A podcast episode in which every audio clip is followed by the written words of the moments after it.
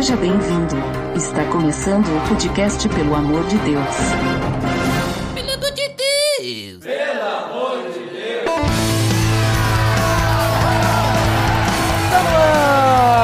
Podcast, pelo amor de Deus, eu sou Ed The Drumming e onde a inveja e a ambição egoísta, aí a confusão e toda espécie de males. Olha ali, inclusive, link no post do PADD da série 316 sobre Thiago Botega. Acho que esse é um recorde aí, primeiro o link no post antes da, da chamada do, do convidado, né? Mas Olha ali.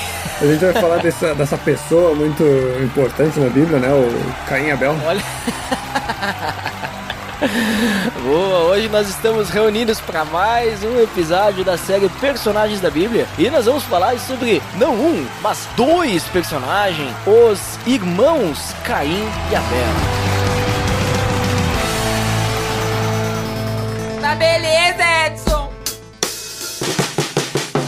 Você está escutando o podcast do site pelamordedeus.org.br e vai ao ar sempre nas sextas-feiras, a cada 21 dias. Inscreva-se no nosso feed para não perder nenhum episódio em pelamordedeus.org.br barra feed barra podcast ou pesquise nas plataformas e agregadores de podcast. Curta nossa fanpage em facebook.com oficial. Nos siga no Twitter através do arroba underline PADD e também no Instagram oficial PADD. Ou entre em contato conosco através do e-mail contato arroba pelamordedeus.org.br.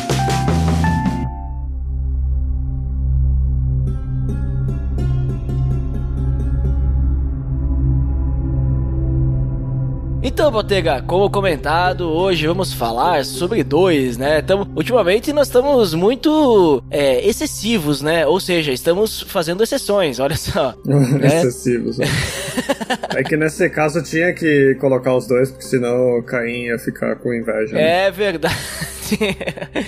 né? É, mas a gente fez isso aí também com o, o casal, né? O Prisciláquila, né? Inclusive, Botega, link no post, olha só, ali ó, Prisciláquila, casal aí, né? Mas é verdade, não temos como falar só do Caim ou como falar só do Abel, né? Porque senão vai parecer aí que estamos dando preferência. Então vamos falar dos dois junto, porque os dois aparecem junto, né? E a história dos dois estão conectadas, né? Exato. Então, talvez aí quando a gente falar de sete, a gente fale só dele, mas daí tem que falar de todos os outros, né? Seis irmãos Os que vêm antes.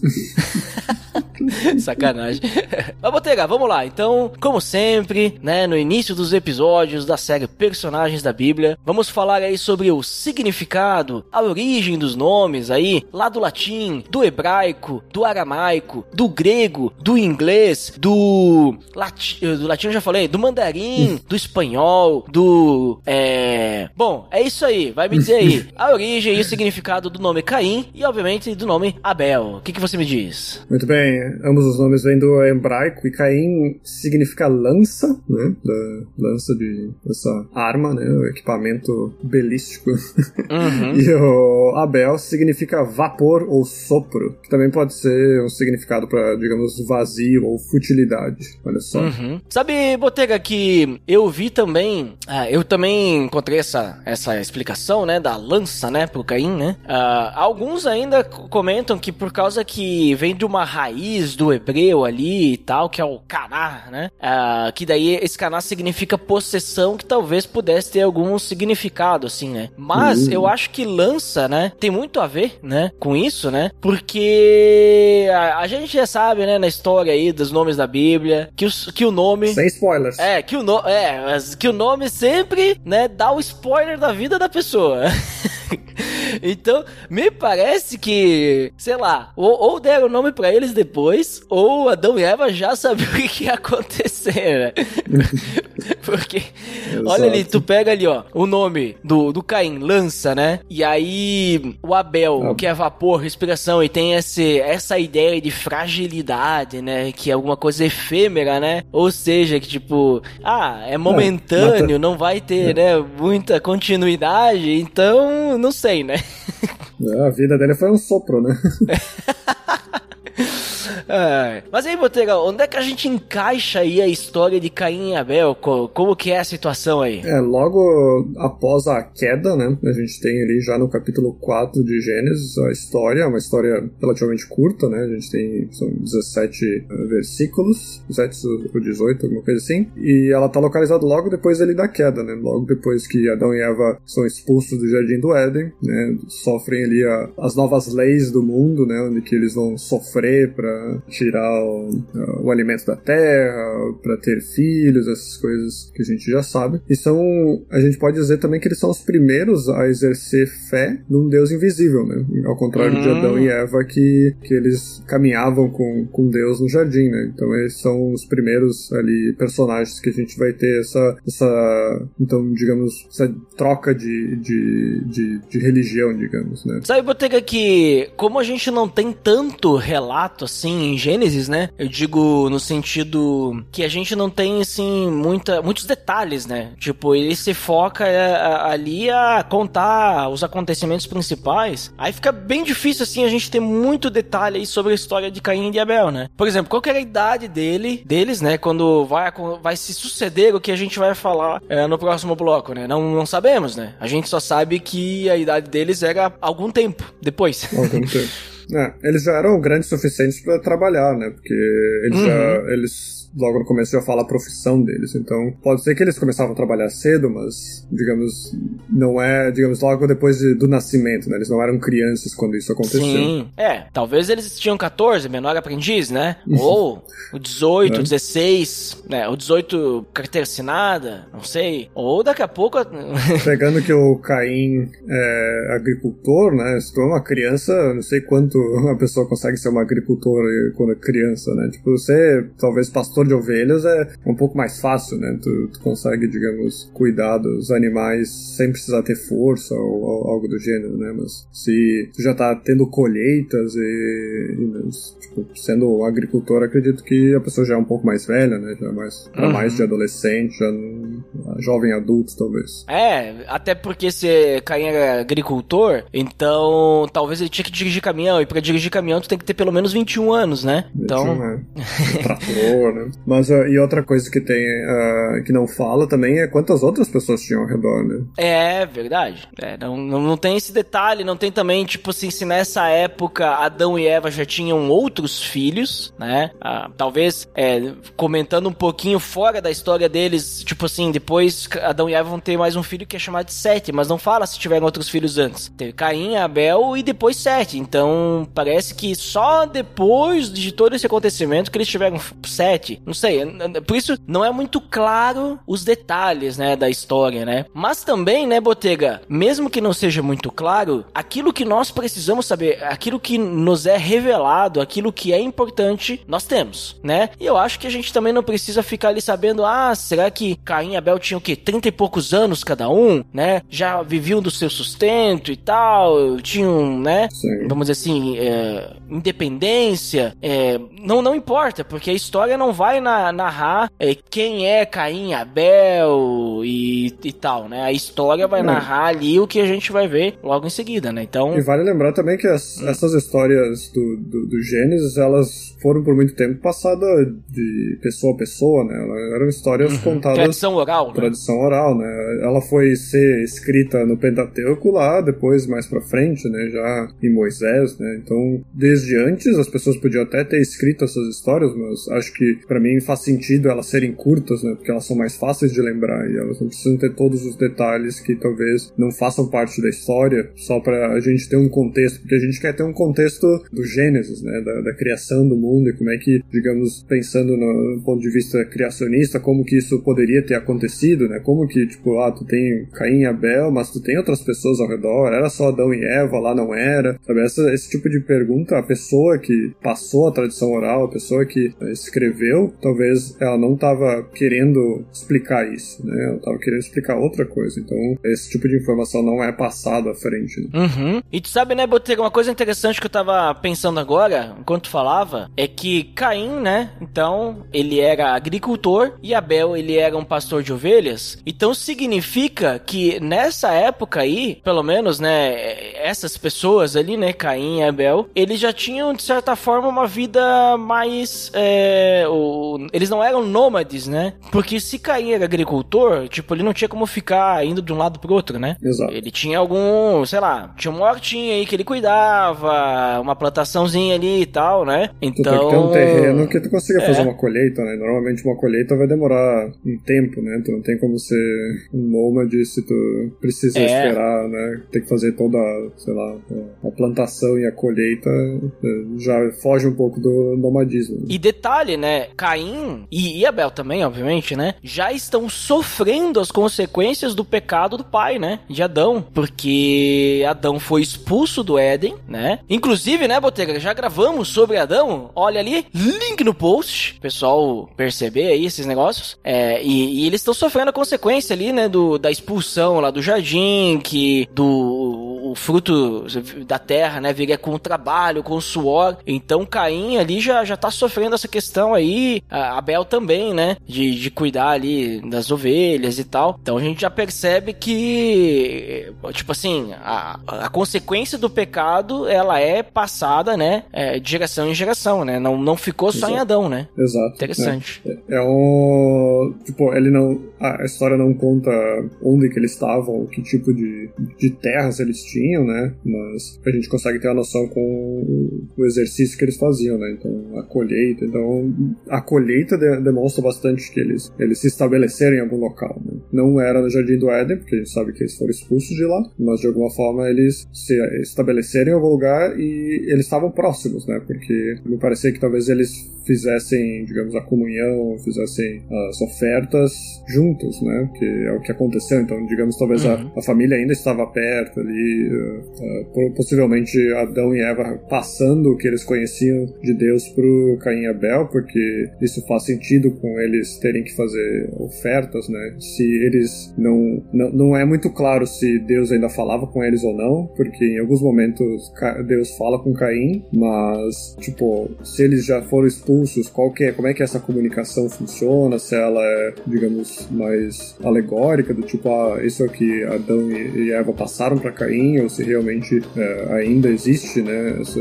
essa comunicação. Então, é um, é um novo, novo jeito de, de agir, né, que começa construído ali com a Caim e Abel, e é um trecho curtíssimo, né, pra, só que cada verso consegue tirar tanta informação né, de, de, de uma história tão curta.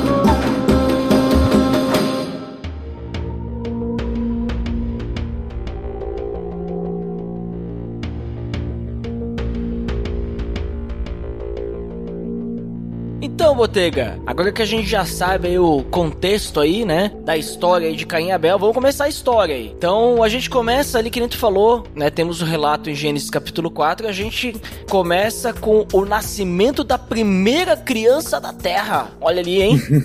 Olha só, e, a- e também a primeira menção de uma relação sexual, né? Olha ali, hein? E quem é que nasceu primeiro aí, Botega? O primeiro tem que ser o Caim, né? Porque senão ele ia ficar com inveja, porque não foi o primeiro.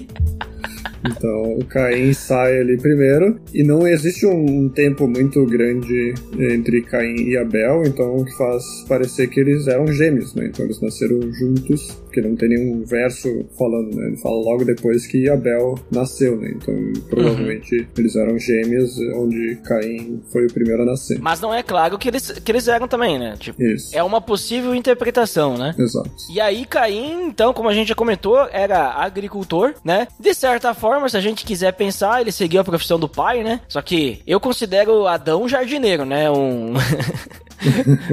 não, jardineiro. n- como é que é? Não, é, Adão não era jardineiro, né? Tipo, de- Adão devia ser paisagista, né? Tinha que cuidar do jardim lá, né? Deixar tudo bonito, né? Deixava os arbustos quadradinhos, fazia umas É. estruturas de. Não, tudo bem, podemos considerar agricultor, né? E Abel, então, um, um pastor de ovelhas. Lavrador. O primeiro pastor de ovelhas, olha Olha ali, Olha hein, Botega? Exato, exato. E é interessante também ali, logo na, na parte que Caim nasce, Adão fala que com a ajuda de Deus ele produziu um homem, né? Então, tendo Olha. aquela ideia de que Adão dá glórias a Deus como sendo Deus a a- quem dá a vida, né? Ah, então, é, Uhum. demonstra como, pô, apesar da queda, digamos, Adão ainda, né, tem- acho que estava passando ainda o conhecimento à frente, estava ainda louvando a Deus e não foi assim, digamos, ele foi expulso e, ah, não quero mais saber disso. né? Sim, sim. Sabe, Botega, que tô lendo um livro aí do Luciano Subirá, Como Flechas. Inclusive, link no post pra você aí adquirir aí o livro. Se tiver na Amazon, vamos ter link da Amazon pra você comprar pelo nosso link e a gente ganha aí uma comissãozinha sem você ter acréscimo aí no seu valor. Ah, veja só, você está ajudando o PDD a pagar aí a hospedagem. Mas, Botega, tô lendo esse livro aí e é interessante que ele traz uma visão de que quando a gente tem um filho, o filho não é nosso, o filho pertence a Deus, porque é Deus quem dá a vida, né? Ele é o dono de tudo, né? E basicamente ele está nos dando o privilégio de cuidar da criação dele, né? Então, cuidar desse filho para dar a direção para ele nos caminhos do Senhor. Então, nós temos essa responsabilidade de passar o evangelho para essa pessoa, né? E aí, quando Adão, né, diz, concílio do Senhor, tive um filho homem, né? Não sei qual que é a interpretação que, que Adão tá, tá tendo aí, mas que a gente falou, né? Tipo, foi Deus que me deu, né? Então, Deus, Deus me deu esse, esse privilégio de ter um filho. Tipo, parece que ele tá reconhecendo, ó, não fui eu que criei sozinho, né? Que nem tu acabou de dizer, né? Então, é, tu falou agora, já, já lembrei aí, conectei os pontos, né? E lembrei desse livro aí, ah, dessa, dessa ideia, né? Já lembrou do merchan que precisa fazer. Olha ali, hein, Botega? E aí, Botega, o que acontece, então, um tempo depois aí? Que a gente não sabe quanto tempo, mas vamos pensar aí, bota aí, depois do nascimento, sei lá, 20 a 50 anos, né? Nesse período aí.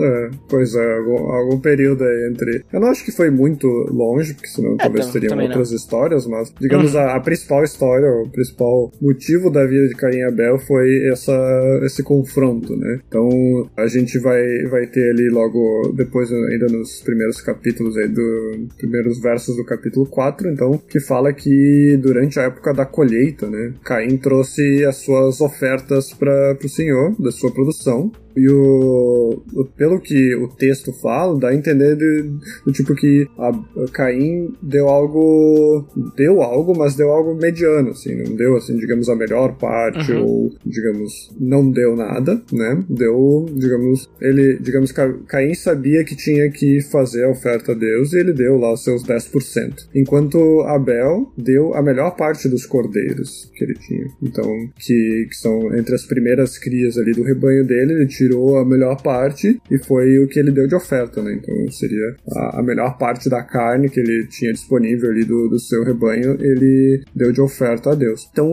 esse, só esse trecho, eu acho que ele ah, é, um, é um versículo ou dois bem curtos, mas eles têm muito significado, né? Tem muito, cada palavra, cada frase ali, eles explicam bastante sobre essa história e sobre como a gente pode é, levar isso para nossa vida, né? Então, eu acho que por começo tu já consegue, digamos, se tu não, não presta muita atenção, tu talvez pode pensar, ok, mas Caim já fez a oferta dele, né? Caim, ele era agricultor, então ele pegou parte da, dos cereais dele, sei lá o que que ele plantava, e ele deu, deu para Deus, enquanto Abel era, ele era pastor de ovelhas, então ele foi e deu o que que ele tinha, né? Que era os, os cordeiros, né? Mas logo depois disso, diz que Deus aceitou a oferta de Abel, mas não aceitou a de Caim, né? E aí tu fica pensando, tá, mas será que Deus escolhe a oferta que ele quer? Cada um deu a sua oferta, né? Por que, que Deus escolheu só a oferta de Abel, não é? Uhum. E tu sabe, eu vou ter comentando sobre isso aí, até pela questão da, das traduções que nós temos, né? Eu tava vendo o seguinte: hoje, em português, nós temos é, diversas traduções, né? Sim. E a NVI, que é uma, é, uma tradução que a gente usa bastante, ele diz assim: ó, passado algum tempo, Caim trouxe do fruto da terra uma oferta oferta ao Senhor, né? E aí Abel, por sua vez, ou seja, se por sua vez já dá a entender que é, é, é diferente, né? Trouxe as partes gordas das primeiras crias do seu rebanho. Então já dá a entender que tu, ah, tu tem alguma coisa melhor ali de Abel. E aí, quando a gente pega, por exemplo, a NVT, ele diz assim, ó, no tempo da colheita, né, que nem tu falou, né, no tempo da colheita, Caim apresentou parte de sua produção como oferta ao Senhor, né? Então uhum. ele diz ali parte, né, de sua oferta, de sua produção, né? E aí até eu fui pesquisar a NIV, porque a NV é a NVI, só que em inglês. E aí, Botega, me corrija minha, minha meu sotaque em inglês aí, oh, se eu oh, falar errado. Ó, eu, eu não sei fazer sotaque britânico, mas vou tentar. In the course of... Não, eu vou, eu vou fazer americano aí e tal. In the course of time, Caim bro... Bah, essa palavra brought é muito difícil de fazer. Brought. Brought. Brought. tá, mas uh, o, o, que eu quero trazer aqui é essa parte aqui, ó. Some of the fruits, né? Some. Esse some aí não é de somar, mas é algum, né, Botega? Você que é, você que é inglês aí agora? quase, quase fazendo passaporte. Olha ali, né? Então, esse some alguma, né? Dá uma ideia de mais de que, ah, uma oferta, tipo assim, alguma. E, e tem aquela NLT, né? Que também ela traz essa ideia. Então, tu vê que dependendo da tradução que tu pega, até mesmo nas traduções em português, né? Tipo, o fato de ele usar, por exemplo, na NVT, parte de sua produção, ele dá bem mais a entender, opa, tipo, ah, Caim trouxe parte da produção aí. Já Abel, ele trouxe das primeiras crias, né? A parte gorda, o melhor, né? Então já dá eh, a entender, né, que vamos dizer assim, a oferta de Caim, ela tem uma diferença da oferta de Abel, né? Porque Botega tem tem gente que vai trazer aí, né? Vai trazer lá porque Hebreus fala que não há perdão de pecados sem derramamento de sangue, né? Então, o qual que foi o problema aí? Foi o problema foi que Caim trouxe uma oferta de cereal, vamos dizer assim, né? E Abel trouxe uma oferta de sangue. Ou seja, a purificação foi só para Abel. Só que em momento algum do texto a gente tem aí dizendo que foi uma oferta pelo pecado, né? A gente tá dizendo assim, ó, ele trouxe uma oferta ao Senhor, né? Exato. Então, é. eu acho que é uma, interpre uma interpretação que a gente faz além. É, se a gente quiser dizer, ah, é por causa que não trouxe aí uma oferta de sangue e tal. Creio eu que o, o cerne da questão aí, ele tá muito mais relacionado ao coração, né? A, vamos dizer assim, a, a questão, a forma como eu vou ofertar, do que com a oferta em si, né? Então, pelo fato de que, ah, eu trouxe uma parte da, da minha produção, eu trouxe uma oferta qualquer, já Abel não, ele trouxe a melhor, né? A primeira, né? Então eu acho que vai dessa questão, até porque quando a gente vai olhar para Hebreus capítulo 11, versículo 4, não sei se tu deu uma olhada nesse texto aí também, ele fala, né, que o sacrifício de Abel foi superior ao de Caim, né? Ele diz, por isso que Abel aparece lá na lista de heróis da fé. Ele foi reconhecido como justo porque Deus aprovou a oferta dele, porque ela foi superior à oferta de Caim, né? Então, inclusive, inclusive foi confirmado por Jesus, né? Em Mateus 23, 35, ele confirma uhum. que, que a fé de Abel nesse sentido. Exatamente, exatamente, Botelho. No meu ponto de vista, eu concordo contigo, mas eu, eu vejo ele um pouco, um pouco diferente nisso. Uhum. Principalmente, digamos, o começo do texto ele dá a entender ali que, tipo, foi durante o tempo do, da colheita, né? Então, seria o único momento em que Caim poderia trazer alguma oferta de cereal, né? Uma oferta de, da produção dele. Mas, eh, me parece que o conhecimento sobre ofertas foi passada de Adão para Caim e Abel. Então, tipo, Adão uhum. de, não, não fala no texto, mas é uma, a gente está assumindo aqui, né, que Adão então ensinou os filhos dele a como ofertar a Deus de, da forma correta. E me parece que Caim fez de qualquer forma, fez Isso. de uma forma errada, né? Não, não seguiu as instruções como foi feito, mas ele, digamos, fez porque tinha que fazer, né? sabe? E é nesse ponto que eu digo que esse trecho é muito. me, me, me toca bastante. Eu acredito que se eu estiver certo no meu pensamento, né, ele dá para trazer para os dias de hoje, naquele sentido de como que eu faço a minha oferta na igreja, como que eu, eu me oferto na igreja, como, né, como é a minha vida para Deus. Ela é só parte da minha colheita, né, que tu disse. Ela é só aqueles 10%, ele é só aquele, ah, eu tenho esse dinheiro que eu dou na igreja, ah, eu tenho esses uma hora que eu ajudo em alguma coisa, sabe? Ou tu tá dando o seu melhor, né, que nem Abel, que deu, que entendeu o que que era a oferta e deu o seu melhor, deu a melhor parte, porque ele sabe que né, Deus não quer só parte da tua colheita porque ele precisa das ofertas, mas ele demonstrando que ele entendeu o motivo do sacrifício e ele entende que ele dando a melhor parte do, do, do cordeiro não, não foi, não é dele o cordeiro, né? Ele é de Deus, então ele está dando de volta para Deus a melhor parte porque ele ainda vai ter os, digamos, os outros 90% da carne que Deus deu para ele, né? Então, uh, eu acredito que a gente consegue entender por esse versículo como que cada um entendeu uh, essa, essa oferta viva a Deus, né? E, e, e como isso é esperado para nós, né? Então, é, o, o, meu entendimento ele é um, um, pouco nesse sentido, assim, né? Ele é bem parecido com o que tu falou, mas ele distorce um pouco ali no, no, na motivação, eu acho. Não sei se fez sentido. Não, mas eu concordo contigo, Botega. Acho que a gente tem, talvez usamos palavras diferentes, mas eu também penso da mesma forma. Acho que é, o, o, o, problema do Caim ali realmente foi é, que eu, eu, falei da intenção do coração dele, né? Sim. Foi que foi de qualquer jeito, né? Tipo, ah, eu não vou pegar a melhor parte da, do que eu tenho, eu não vou pegar o que eu tenho de melhor e tal, né? É tipo Sim. aquela velha história, né, Botega? Não, beleza, eu sei que eu tenho que dar uma oferta, mas em vez de eu separar a primeira parte do meu, do meu salário, eu vou pegar, pagar todas as contas e o que sobrar eu dou para Deus. Sabe? É. Eu acho que isso aí tá cumprindo tabela. Tu tá dizendo, ah, eu, tenho, eu vou dar porque tem que dar, né? É, o que sobrar, às vezes tu até pode dizer, não, eu tenho que tirar meus 10% do salário. Então, tipo, mas tu, é, tu tá só dando os 10%, sabe? Tu não tá fazendo isso de coração, que nem tu falou, né? Não é a intenção correta. É. E é, talvez daqui a pouco a, a, pessoa que for ler isso sem ter esse pensamento que. Hoje a gente tem esse pensamento porque a gente consegue é, espelhar isso com toda a Bíblia e tentar entender em outros lugares o que, que Deus tem pedido para nós, né? Mas imagina naquela época em que as pessoas só recebiam essa, essa informação oralmente ou só o Pentateuco, alguma coisa assim, né? Você fica pensando, será que Deus tá só escolhendo quem que ele quer aceitar ou não, né? Ah, aqui a gente pode ver a eleição e aí Caim não foi eleito, então por isso que ele foi rejeitado, sabe? Tu pode talvez ter outros pensamentos ou até tu pode dizer no sentido de que ah, mas Caim ele era agricultor, ele não tinha ovelhas. Como é que ele ia dar as ovelhas, o melhor das ovelhas? Mas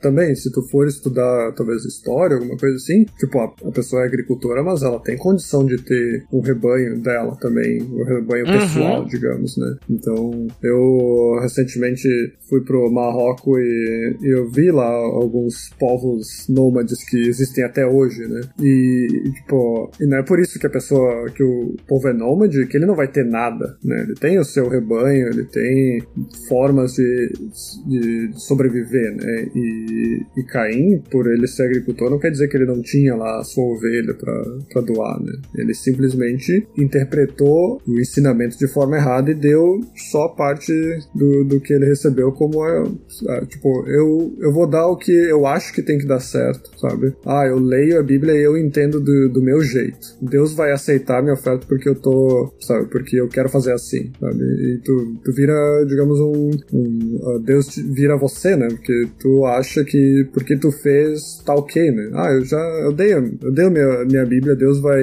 entender que eu tô que eu tô dando uma parte e Deus vai aceitar, sabe? Uma coisa assim. Então, tipo, tu faz isso mais para tirar isso do teu pensamento, do teu, sabe, não, não se sentir culpado por não estar tá fazendo alguma coisa. Uhum. E aí, né, Botega? Por causa disso, né? Por causa dessas ofertas, Deus não. Deus se agradou da oferta de Abel e não se agradou da oferta de Caim. E aí, o que, que aconteceu com Caim, né? Não fala o que aconteceu com Abel, mas fala o que aconteceu com Caim diante dessa, dessa notícia. Exato, né? Também não, não explica direito como que é aceitar a oferta e rejeitar a oferta, né? O que que, que Deus sumiu com a carne, mas deixou o cereal lá, sabe? O que, como é que foi isso? o que que era essa oferta? Era o que eles queimavam, não era? Então, não, não é muito claro, mas o que é bastante claro é essa inveja, né, esse transtorno com a rejeição da oferta de Caim. Né? Então, ao invés do, do, Caim se, se arrepender da, da, sua desobediência, ele na verdade fica hostil com Deus e invejoso com Abel. Né? Então ele tem ali já dois, digamos, dois pecados já na, na listinha dele, né? Uhum. Ele diz que se ele enfureceu, o rosto se transtornou, ou seja, a ira veio. Só que olha que interessante, Botega. A ira, ela vem em, em Caim, né? E o fato da ira, vamos dizer assim, estar nele, isso aí ainda não é, vamos dizer assim, o grande problema, né? Porque Deus, ele adverte a Caim. Né? Ele diz, Exato. Caim, por que, que tu tá furioso? Né? Por que, que tu tá assim? A tentação, né? É, e, da, e daí ele, aí Deus até adverte ele, ó. Se tu fizer a coisa, o certo, né? Fizer o bem, você não vai ser aceito, né? Mas se tu não fizer, saiba que o pecado o ameaça a porta, né? Ou seja, Deus leão. ele já, já tá avisando, ó, cuidado, cara, porque do jeito que tu tá aí, ó, tipo assim, coisas ruins, ou seja, o pecado, né, pode acontecer. E tu tem que dominar isso aí, tu não pode deixar que ele te conquiste, né? Exato. Então, a gente consegue ver aí como Caim, ele se deixava bastante levar pelo, pelo próprio conhecimento, né? Então, a oferta ele fez do jeito que ele achava certo, uh, ele não foi aceito, então uh, ele se deixou levar pelo, pelos pensamentos maus que ele tinha, mesmo sendo alertado, mesmo sendo ensinado. Então, é uma pessoa que não é ensinável, né? Uma pessoa que não é humilde e, e o pecado tá à espreita, assim, tanto para Caim quanto para Abel, né? Só que Caim se deixou dominar pelo pecado e por essa tentação ele foi quebrado, né? Uhum. E aí, né, Botega, a gente vê que é aquele velho texto de Tiago, né, que diz que o pecado, né, ele começa na nossa mente, né, e aí ele vai se desenvolvendo e ele então é concebido e aí ele se torna uma ação, né, ele e o pecado leva à morte, né. É, no caso, quando ele fala o pecado leva à morte, é a morte nossa espiritual, mas aqui levou a outra morte, né.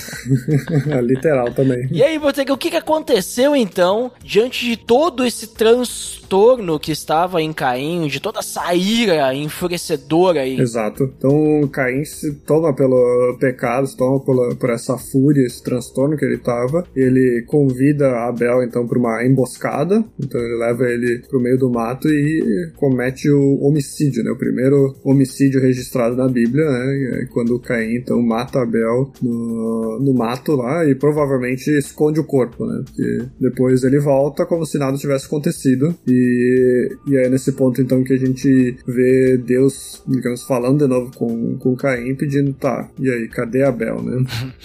Não, essa parte é um pouco engraçada, assim, é, tipo, né? E irônica, na verdade. Porque, tipo assim, tem. Se a gente imaginar que Gênesis está vindo literal, a gente tem quatro habitantes na Terra, né? Adão, Eva, Caim e Abel. E aí o cara vai matar o irmão, vai esconder o corpo. Vai... Não, acho que ninguém vai dar falta. Aí Deus tá lá com uma planilhazinha, né? Aí ele olha, Adão, check. Eva, check. Caim, check. Cadê Abel? Cadê Abel? Oh. Não deu nem tempo de chegar na janta, né? Tipo, o que, que Caim pensou que ia acontecer? E eu chegar na janta, ah, cadê Abel? Não sei. Os três na mesa, né? cadê? Ah, e aí é, é engraçada a resposta de Caim também, o que demonstra, digamos, a falta de temor por Deus, né? Porque se Deus tá te pedindo um negócio, tu não vai é, agir ironicamente, né? E o, o jogo de palavras que Caim usa ali, nas traduções não fica muito claro, mas pelo que eu vi, o que ele fala ali, ah, não sou responsável pelo, pelo Abel, é meio como se usando a mesma palavra que é como se fosse o responsável pelas ovelhas, né? Como se, digamos, tivesse a mesma, mesmo, mesma palavra de, digamos, de um pastor, sabe? Ah, eu não sou o pastor do Abel. Como se ele, entende, como Abel era pastor das ovelhas, né? Então ele, ele dá um joguinho de palavras assim para ser irônico com, com Deus, né? Então demonstra assim como a distância de Caim com, com Deus, que ele responde sarcasticamente dessa pergunta, sabendo que ele tinha culpa, mais uma mais um motivo ali de talvez se arrepender, chegar para Deus dizer que ele tinha feito algo errado, né? Esse era o momento mais, tipo, Deus tá dando opção, né? Deus tá dando mais uma chance para Caim se arrepender, e essa foi a última última chance que foi dada, né? Uhum. E tu vê que a motivação de Caim aí diante desse crime, né? O primeiro assassinato da Bíblia, né? Que que a gente tem o relato, foi muito a inveja, né, Botega? Porque Caim, ele não, não foi motivado a fazer isso apenas por causa da sua ação, mas foi por causa da ação do seu irmão. Porque vamos, dizer, vamos pensar assim, ó se fosse diante, ah, Deus rejeitou a minha oferta, e aí eu fiquei enfurecido porque Deus rejeitou a minha oferta, eu ia pecar contra quem? Eu ia fazer alguma coisa contra quem? Contra Deus, né? Então, sei lá, ah, não vou mais ofertar contra esse Deus, ah, esse Deus não é de nada, não sei o que, né? Então, ia fazer alguma coisa contra Deus. Só que Caim fez alguma coisa contra Abel, ou seja, né? Caim não teve sua oferta aceita, a oferta de Abel foi aceita. Ah, não, meu irmão é melhor que eu, Deus gosta gosta mais do meu irmão do que eu, então meu irmão vai morrer, né? Eu não aceito que ele continue vivendo. E aí a gente vê isso aí muito assim em 1 João 3:12, a interpretação do de João, né? Que ele diz: "Não sejamos como Caim que pertencia ao maligno e matou seu irmão". E por que o matou? Ali vem a motivação que João interpreta, né? Porque suas obras eram más e as de seu irmão eram justas. E aí o que, que eu tiro disso? Inveja, né? Por isso que eu trouxe até lá no início o texto lá de Tiago 3,16, que eu já deixei link no post para você entender o texto texto de Tiago 3,16. Que, é, que é bem isso, tipo assim, ah, por que, que ele matou o irmão? As obras de Caim eram más, as de Abel eram justas, então Caim não gostou disso, o relacionamento dele com Deus era diferente do de Abel, né? E a gente percebe até mesmo, né, Botega, que o objetivo de, de Caim não é que o seu relacionamento com Deus melhorasse, mas Exato. era unicamente a inveja, porque que nem tu falou agora, né? Tipo, quando Deus vai falar com Caim depois do assassinato ali, ali, Caim faz pouco de Deus, né? Tipo, é irônico e tal. Então, Caim não tava com o propósito, ah, quero ter um relacionamento melhor com Deus e para isso eu tenho que tirar a concorrência da jogada, né? Não é isso, tipo, porque senão depois ele poderia, não, mas Deus, Abel não está aqui, mas eu estou, eu quero te adorar, né? Tipo, ele não tem, sei lá, um, um, né, uma atitude assim. Ele tem uma atitude, tipo assim, ah, eu não quero nada contigo, Deus, né? Tipo, pare parece isso, dá a entender, né? Exato, é, no, no, é demonstra de novo, né, que Caim tá agindo pelos próprios meios, né? Tipo, ele quer o melhor para ele e que uhum. ninguém seja melhor que ele. Ele não pode ver o irmão dele se dando bem com Deus. É, a intenção dele não é se dar bem com Deus, mas não é, é que ninguém se dê melhor que ele, né? É, é por inveja, por que a gente já consegue ver, digamos, tantos uh, diferentes pecados ali dos dez mandamentos, digamos, né? Tu já tem ali a inveja contra o próximo, a mentira, né? Tu não colocar Deus em primeiro lugar, né? Então ele já tá fazendo, digamos, outros ídolos na vida dele, que é ele mesmo, né? Ele tem que ser o melhor, ele tem que providenciar a melhor oferta. Então é, ele tá um a um quebrando as coisas, também não tá ouvindo os pais, né? Que provavelmente ali os pais já não estão nessa história mais, né? Então, tipo, um a um ele tá é, já criando os, os dez mandamentos ali, né? Exatamente. E sabe, Botega, que Abel, né? Jesus, inclusive, fala sobre isso. Abel foi o primeiro mártir, né? É, olha o só. primeiro que morreu por sua fé, vamos dizer assim, né? Pelo, por se dedicar a Deus, né? Porque tu citou antes também, né? Tu citou Mateus 23, 35, né? Exato. Que Jesus, ele cita desde o sangue justo de Abel até o sangue de Zacarias. Então, ele tá falando, né? Bom, tem o, todo o contexto né? desse texto, né? Mas é, a questão é que ele cita Abel ali, né? Zacarias foi o último profeta do Antigo Testamento, exato. Se eu não me engano, sim. Mas se eu estiver enganado, corrijam nos comentários a gente aqui, né? então, eu, eu, se tá certa essa interpretação, né? Mostra, digamos, né, Abel sendo o primeiro profeta e o e Zacarias sendo o último profeta do Antigo Testamento, né? Esse Jesus. Sim. Ou se não for o último profeta, o último mártir também, né? Antes de, de Jesus ali, né? Pelo fato. É... Se bem que também a gente tem João Batista, né? Eu considero João Batista o último profeta, né? Porque Sim. ele tá ali na época de Jesus e ele é teve um grande período de silêncio e de repente aparece João Batista, né? E um profeta também, né? Mas que daí já era Novo Testamento, daí Jesus não ah, conta o Novo Testamento. Claro, claro. É, Jesus tinha separado já, né? já, sabia, ele já sabia que ia ter a Bíblia no Antigo e Novo Testamento, então ele já, é. não, não. Você já é o primeiro do Novo Testamento. Sim. É que Zacarias ele também foi assassinado, né? Então, bom, João Batista também foi assassinado, foi então assassinado. vai saber. Cortaram a cabeça. É até bem bonito o quadro do, do de, de João Batista que tem aí no, no, National Gallery em Londres. Se você vier pra Londres, vale a pena Olha parar. ali. Acho que tá no National Gallery, tem que dar uma olhada, mas é bem legal os quadros de João Batista. Não que ele pintou, ali, mas hein? ele era pintado. Fi- Fica a dica aí para um passeio cultural, porque PADD Passeio também é cultural. cultura. Exato. E cultura é jovem, Botega. Cultura. mas, continuando ali, né? Temos consequência do pecado, né? Temos a consequência. E aí, aí é o momento em que, digamos, Caim cai em si, né? Olha o trocadilho. Ah, cai em si. E é quando ele percebe o que que causa, causou o pecado dele. O que causou, não. O que que causaria o pecado dele, né? O que que agora ele teria que sofrer por causa disso. Então, Deus deu a última chance pra ele, né? Pediu, o que que tu fez com teu irmão? Daí ele deu de ombros, né? Foi sarcástico com Deus.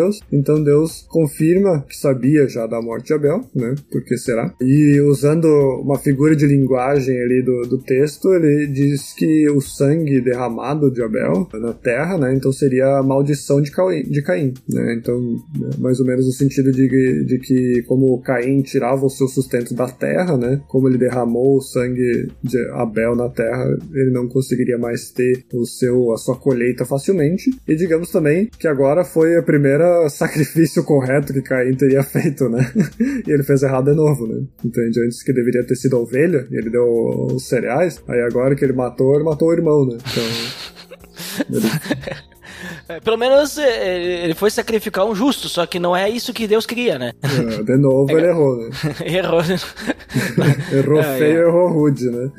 É. Como diria o meme. Então, ele não conseguiria mais colher facilmente da terra. E é bem parecido com o, o que o pecado de Adão também causou, né? Já tava difícil antes, ia piorar agora, né? Ia piorar pra Caim, principalmente, né? Não, era, Caim, não, é é. Um, é, não é um pecado, assim, geral. É, temos que entender isso, né, Botega? Tipo, esse, esse, essa consequência de Caim, ela não se estende a toda, a toda, todo mundo, vamos dizer assim, como o de Adão, né? Exato. E, e outra coisa que Deus joga sobre ele como ah, resultado do pecado é que ele também não teria mais casa, né? Ele seria então um nômade, seria um andarilho, um peregrino, né? E que também, né, como a gente tinha comentado antes, que para quem cultiva a terra, ser alguém que não tem uma casa é, é algo como se tu tá tirando todo o teu sustento e, e, tipo, e sem condições de, de tu conseguir ter mais sustento, né? Porque se tu não consegue parar em algum lugar, tu não vai conseguir dar tempo de cultivar, tu vai acabar só consumindo o que tiver disponível no local, né? E tu tem que ir para um local diferente e consumindo conforme se mudando, né? E aí, então, ali nos versos 13 e 14, Caim diz que esse castigo é pesado demais, né? E que por não ter um lar, ele poderia então ser presa fácil para quem quisesse matar ele. Aqui, ne- nesse trecho aqui, mostra bastante de como que a Terra estava naquele momento, né? Se tu, se tu tá naquele pensamento criacionista que só tem quatro pessoas na Terra, não faz muito sentido esse trecho, né? De, Uhum. de Caim falar de que ele poderia ser morto por alguém. Mas quem que são essas pessoas, né? Isso demonstra aí que, digamos, a população já era grande o suficiente e também não explica o porquê que eles iriam matar ele, sabe? Eu não pesquisei muito a fundo, mas a minha interpretação é de que por ele ter que consumir as coisas que ele não colheu, que ele não né, arou a terra e preparou e fez toda a colheita, ele Ia teria que roubar. acabar, ele ia ter que começar a roubar de outros, de outros lugares, né? Então isso faria com que essas pessoas quisessem matar ele, né? É uma das, das interpretações e outra é de tipo, um cara tá cruzando aqui a minha terra, você é no Texas, tu mete bala, né? Então ele não teria uma casa e ele acabar que, tipo, ah, a pessoa não é bem-vinda onde for que ela esteja e as pessoas iam acabar querendo matar ele porque ele não era parte da tribo ou alguma coisa nesse sentido, né? Então, demonstra aí, digamos, talvez que a população ali tava mais, né, como é que é que diz assim, mais ah, parada, né? Não era uma, não era uma comunidade que era nômade ou que, né, era peregrinas, né? Então, Eram sedentários. sedentários, exato. Né? Tava tentando achar a tradução, mas enfim. Mas é, então demonstra. Aí Ca Caim então percebe o peso do, do pecado dele, né? Porque daí ele percebe que isso iria estragar, digamos, toda a vida dele. Porque se ele foi um agricultor desde então, ele ia parar de ser, ele não ia mais conseguir estar parado em algum lugar, então tu não ia ter, talvez, sei lá, relacionamentos mais com a família, com amigos, ele ia estar num lugar hostil, né? Então ia ser um peso para ele durante a vida inteira. Sim. E tu vê, né, Botega, que as consequências do pecado muitas vezes são pra vida toda, né? A gente percebe aí. Sim, e sobre sim. isso que tu comentou, como a gente não tem específico, então a gente pode ter diversas interpretações. Tem também a interpretação, eu não tenho uma posição muito específica, né? Mas tem também uma interpretação de que essas pessoas que poderiam matar ele, né? É, poderiam ser os próprios irmãos, né? Outros irmãos que talvez é, eles já tivessem ou iriam ter, pelo fato de ele ter matado Abel, né? Então Abel também era irmão dos outros irmãos. Exato. e, e daí pudessem querer vingar a morte e, e tal, né? O que não faz muito sentido, né? É, não sei. Não é muito, não é muito claro, né? Mas pode ser qualquer coisa. Mas pe- pelo que parece, assim, Caim ele faz pouco de Deus e quando Deus castiga ele, né? Dá a consequência do pecado, Caim já fica, opa, acho que a coisa é séria. Aí dá aquele nó na garganta, né? Bah, acho que eu cometi um terrível erro aqui, né? Pen- Pensei que ia me esconder de Deus, mas não, mas não me escondi. Não, não deu certo. Mas de mesma forma, ah, Deus, de forma misericordiosa, ainda dá um, um último É um gota cuidado, de. né? É, dá uma última gota de. de, de, de amor, de. Misericórdia. né, de misericórdia pra, pra Caim, e que ele não seria morto por ninguém, senão o castigo dele seria feito sete vezes em cima do, do assassino dele, né? Então, tipo, digamos, previne eh, que alguém tente matar ele. Eu não sei como que isso seria passado à frente, né? Porque pô, a pessoa ia chegar pra matar ele e dizer, não, não, não, senão tu vai sofrer sete vezes o que eu tô sofrendo. E, tipo, ah, tá, ok, então não, não vou te matar.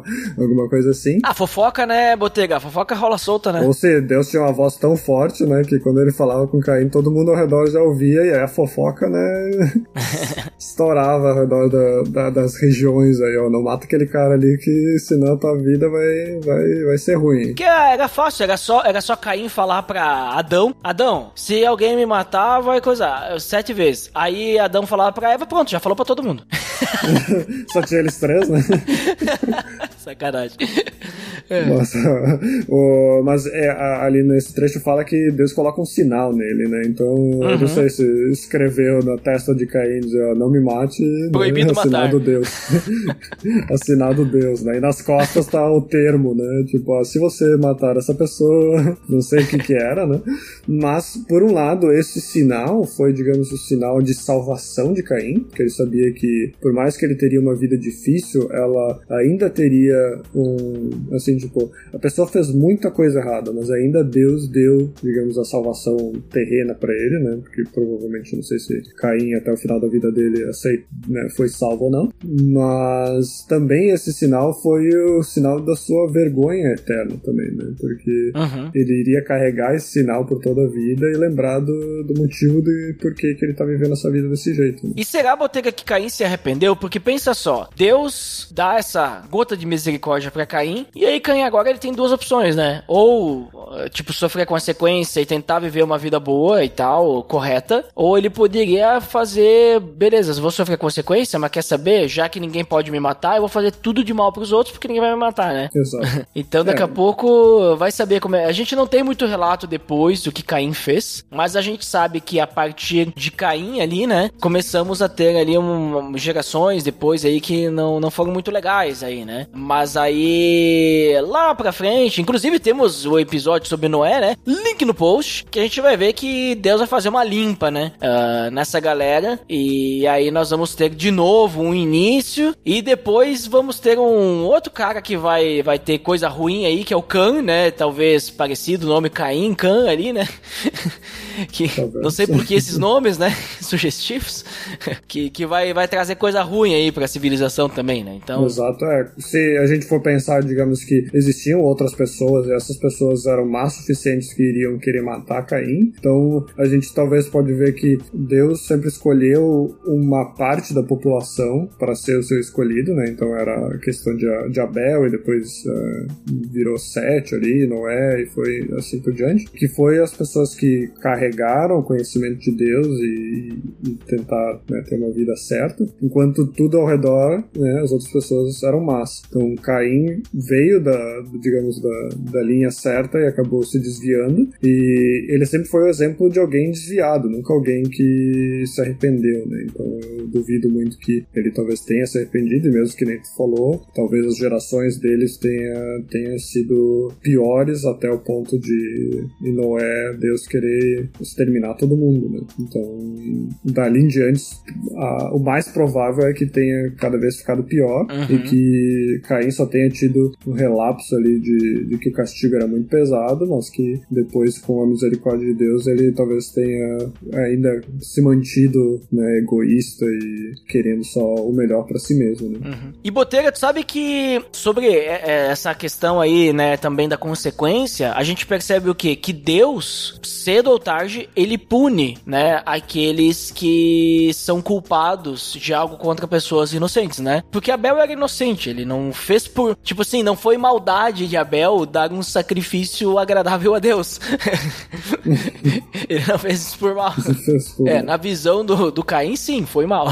Mas tu vê assim que, tipo assim, o autor de Hebreus ele compara o sangue de Abel até mesmo com Jesus, né? Porque ele fala lá em Hebreus 12, 24, a Jesus, media, tá falando né, de Jesus antes, aí a Jesus, mediador de uma nova aliança, e ao sangue aspergido, que fala melhor do que o sangue de Abel, ele compara com o sangue de Abel. Ou seja, ele tá basicamente dizendo assim, ó, o sangue de Abel, ele clamava por uma vingança contra o assassino dele, né? Então o sangue de Abel foi derramado e existia necessidade de, dessa vingança, né? Que daí então Deus vai lá e pune o assassino, o culpado, que era Caim. Já o sangue de Jesus, ele não clama pela vingança pelo assassino dele. O sangue de Jesus ele clama pelo perdão dos assassinos. Então, o sangue de Jesus derramado na cruz, ele é melhor que o sangue de Abel, porque Abel ele foi um inocente que foi assassinado e foi teve o sangue derramado, e Jesus também foi um inocente que teve seu sangue derramado. Só que o sangue de Jesus derramado, ele foi para perdoar os assassinos, enquanto que o sangue de Abel foi para culpar o, os, os culpados, né?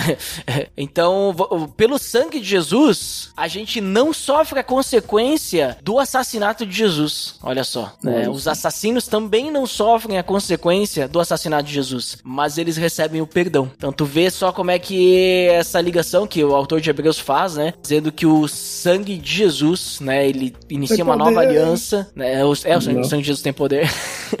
mas, e, é melhor que o sangue de Abel, né? Isso é interessante, né, Botega? O primeiro assassinato da Bíblia, ele traz isso e o não o último, né? Porque o, o, Jesus não é o último assassinato da Bíblia, mas o assassinato de Jesus, ele traz perdão dos pecados, né? Então fica aí essa, essa dica Reflexão. aí também, olha só. Reflexão. Mas, Botega, Abel morreu, não, não, não deixou nada, né? Mas Caim não morreu logo, então ele teve uma descendência, né? Depois ele teve mais vida depois disso, né? Exato. Uh, o texto fala que depois aí do, desse castigo, ele vai pro leste do Éden, num lugar chamado Nod. Longe da presença de, de Deus, né? né? Foi correr para algum lugar, que significa terra do luto ou do consolo. E nesse local, então, Caim encontrou a sua esposa e teve seu primeiro filho, chamado Enoque. E também criou uma cidade que também se chama Enoque. É, e o Enoque significa paladar, por algum motivo. Mas o que é um pouco estranho, porque como que ele iria se tornar peregrino e de repente ele cria uma cidade, né? Tipo, é uma pergunta que fica aí que não é muito bem explicado, né? Se Talvez ele, esse ele... errante, Botega, é devido à questão da perseguição que ele teria, né? Então uhum. ele seria errante, ele não. Ele, ele seria um fugitivo errante, né? Então, digamos, ele seria mal visto. Por mais que Deus colocou a marca nele, ninguém poderia matar ele, mesmo assim ele seria uma pessoa mal, mal vista, né? Então, Sim, pode ser por isso também, né? Ou pode ser que ele construiu a cidade para os filhos dele e Pro ele filho, teve que, é. continuar, teve que continuar andando, né? Sabe que Caim tem, pa- parece com um cão, né? Tipo, na verdade, cão, o cão lá de, de Noé que parece mais com um cão. Mas vamos fingir que Caim parece com um cão, né? É, é só, pra, só pra dar certo a minha piada, né? É, Então Caim parece com um cão, né? E Apocalipse diz, né? De fora ficam os cães, né? Então ele não podia entrar na cidade, né? Eu achei que tu ia meter uma. que vai o cão arrependido, É. alguma coisa assim. tipo, o cara tem que modificar o nome das pessoas pra poder funcionar uma piada. É difícil, né, Botega? Não, não, não. Com essa aí, acho que. Acho que a gente fecha essa parte aí. né? Ele tem os descendentes aí não tem muito claro aí a morte de, de Caim, né? Exato. Tipo, Deus idade, nem assim, quis, e tal, né? Nem quis, nem quis mais falar da história. Também foi lá e ficou por lá também, né? E é, morreu eventualmente. Pois é, mas percebe assim que lá na frente, assim, um dos descendentes lá, esse negócio assim, ah, se Caim ia ser vingado sete vezes, diz que Lameque, né, seria vingado, isso aí, bom, isso aí é outra história, né, mas tipo assim, a, a história de Caim, assim, o, o cara era tão, tipo, que era, foi tão mal visto, pra ser tão esquecido que não é dito quando que morreu, porque morreu, não sei o que, tipo, vai falando assim, ah, acabou aqui, ó, vamos falar, vamos voltar pra Adão, que Adão vai ter outro filho chamado Sete e tal, Caim foi apagado da história depois disso, né? Claro, Exato. os descendentes de Caim, daqui a pouco, né, vão, vão ter alguma coisinha ali mais à frente, mas Caim se foi, né? Tipo, ele aparece a descendência ali só porque tem algumas pessoas ali que, que precisava falar da história, mas Caim é apagado da história também, né? Então tu vê como que a consequência do pecado de Caim fez até mesmo que ele fosse assim um cara meio esquecido mesmo, né? Esquecido, né, e tal na história.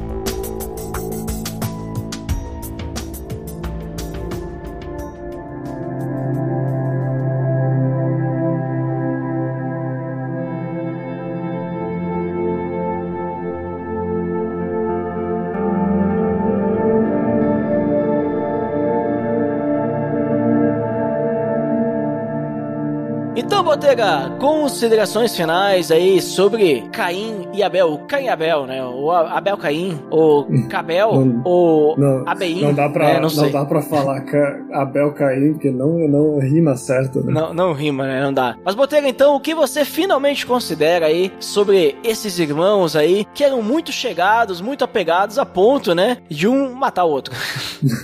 Pois é, eu acho que a gente já falou bastante ali já de várias considerações dessa história e que nem eu, eu mencionei no começo que são 17 versículos, né? E às vezes pode achar que ah, uma história tão curta, né? Não tem muito significado. ou, Pô, é uma história muito simples, né? Ah, só o, o irmão matou o outro e por inveja e acabou, né? É isso, é isso que se resume. Mas tipo, a gente conseguiu, né, conversar por mais de uma hora aqui, não sei quantos os cortes aí vão dar, mas a gente tá aqui há uma hora já conversando sobre 17 versículos, né? Então é é sempre importante, né, quando tu pega um trecho, por menor que seja, e compara isso com outras pa- partes da Bíblia, né, e consegue ah, aplicar na sua vida, né? Então, mas Pra mim, o que mais me tocou, né, foi aquela parte no, no começo das ofertas, que muitas vezes, é, às vezes, tipo, eu me pego assim, será que eu tô dando o meu melhor? Será que eu coloco lá o, o- a oferta automática lá que transfere dinheiro pra igreja e isso é suficiente? Aí, tipo, sei lá, eu ajudo em alguma coisa na igreja e, e é só aquele bater o cartão, né? Tu tá ali fazendo só pra tirar essa culpa das tuas costas, ah, eu tô, eu tô fazendo alguma coisa, sabe? Deus vai, vai aceitar essa minha oferta, né? E, e talvez a nossa oferta é só, né? Ah, eu tô dando parte da minha colheita, só. Tô, tô dando algo que não é o que Deus tá pedindo pra mim, né? Não é a melhor parte, não tô, né, realmente aprendendo com a história de Caim e Abel ali, a forma com que eu deveria viver a minha vida, né? E, e daqui a pouco eu vou estar também sendo tentado pelo pecado. Deus vai estar vindo pra mim e pedir, tá, cadê o, cadê o Abel, né? Cadê, por que que tu tá se, se estressando? Por que que tu tá, né, se transtornado, né? E Deus diz que a carga, a carga dele é, é leve, né? Então, por que que a gente tá carregando essa carga pesada, esse transtorno, essa inveja, né? Esse pecado na nossa vida? Se Deus já demonstra, né, em várias histórias como essa, né, como ele aceita quando faz a oferta certa, ele te dá a carga leve, né? E se a gente não tá preocupado em, em, né, ser o melhor dessa terra, né? A gente tem que estar preocupado para ser o melhor para Deus, né? melhor no paraíso, ter os nossos galardões lá, né? Então, eu acho que esses versículos demonstram bastante, assim, para mim, uh, essa, esse, esse, pensamento, assim, né? Tipo, algo que realmente me tocou durante a história. Show de bola, Botega! Muito obrigado aí por participar aí conosco de mais um episódio da série Personagens da Bíblia. E eu também gostaria de finalmente considerar que, realmente, como tu comentou, né? falamos bastante aí já, mas que eu percebo, assim, de, de resumo, né? É do Too Long Didn't Read. Too Long Didn't Listen. Uh, é que, tipo assim, a gente vê que Abel ele demonstrou uma adoração verdadeira através da fé dele e através das ações dele, né? Então, primeiro, só fé não é suficiente se não é seguido de ação, né? Não é seguido das boas obras. Tiago fala lá, né? Tipo, é, me, me mostra aí, é, eu, vou, eu vou te mostrar a minha fé através das obras, né? Então, sem, a gente precisa ter as duas coisas. Então, a gente precisa fazer, né? E ter uma fé verdadeira, porque também fazer sem fé, que foi o que Caim fez, não, não é agradável a Deus, né? E a gente precisa de fé para poder agradar a Deus. Hebreus fala isso também, né? Hebreus 11 lá dos heróis da fé, ele diz lá, sem fé é impossível agradar a Deus, tá lá. Então precisamos. E também a gente percebe assim que Abel, ele foi o primeiro mártir, ele foi perseguido por causa da fé dele. Então Abel, ele foi a primeira igreja perseguida ali, ó.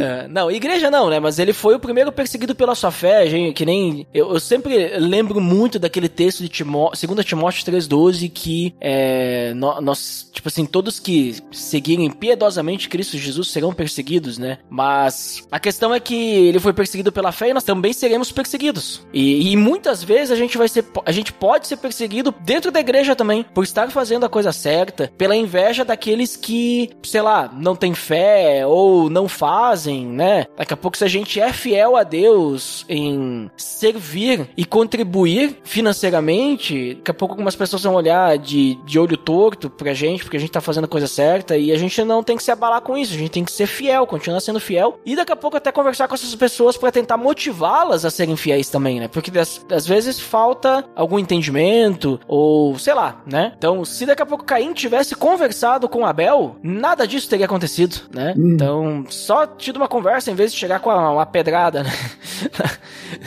uh, nem sei se foi pedra, né? Tipo, nem fala, né? Tipo, ou foi? Não. Só não, disse que ele assassinou, né? É. Mas a questão, tipo, é que Deus, ele vai ouvir o clamor da injustiça, né? Então, no caso, e ele vai responder também, né? Então, sempre vamos, nós temos também tem que sempre ter essa noção de que, beleza, a gente tá sendo passando por injustiças, mas Deus é justo e ele olha por nós. E por mais que às vezes a gente não veja a consequência do pecado que estão cometendo contra nós, né, na vida das outras pessoas, não quer dizer que Deus está sendo não não tá olhando por aquilo. Por exemplo, Abel não viu a consequência que Caim teve por causa do pecado de Caim contra Abel. Abel não viu, mas existiu essa consequência, né? Então a gente tem que sempre lembrar que Deus é fiel. Então é isso, né, Botega? Deus é fiel, nós temos que ser fiéis a Deus e bola para frente. Bola para frente e vamos lá, seguindo firmes, né? Um ajudando o outro e não dando ataques ao outro, né? Que atacar o outro não vai ajudar ninguém a crescer, só vai ajudar a gente decrescer. É isso aí. então tá, pra quem, nos, pra quem nos escutou até aqui, até o próximo episódio. Muito obrigado e até mais. Pelo amor de Deus!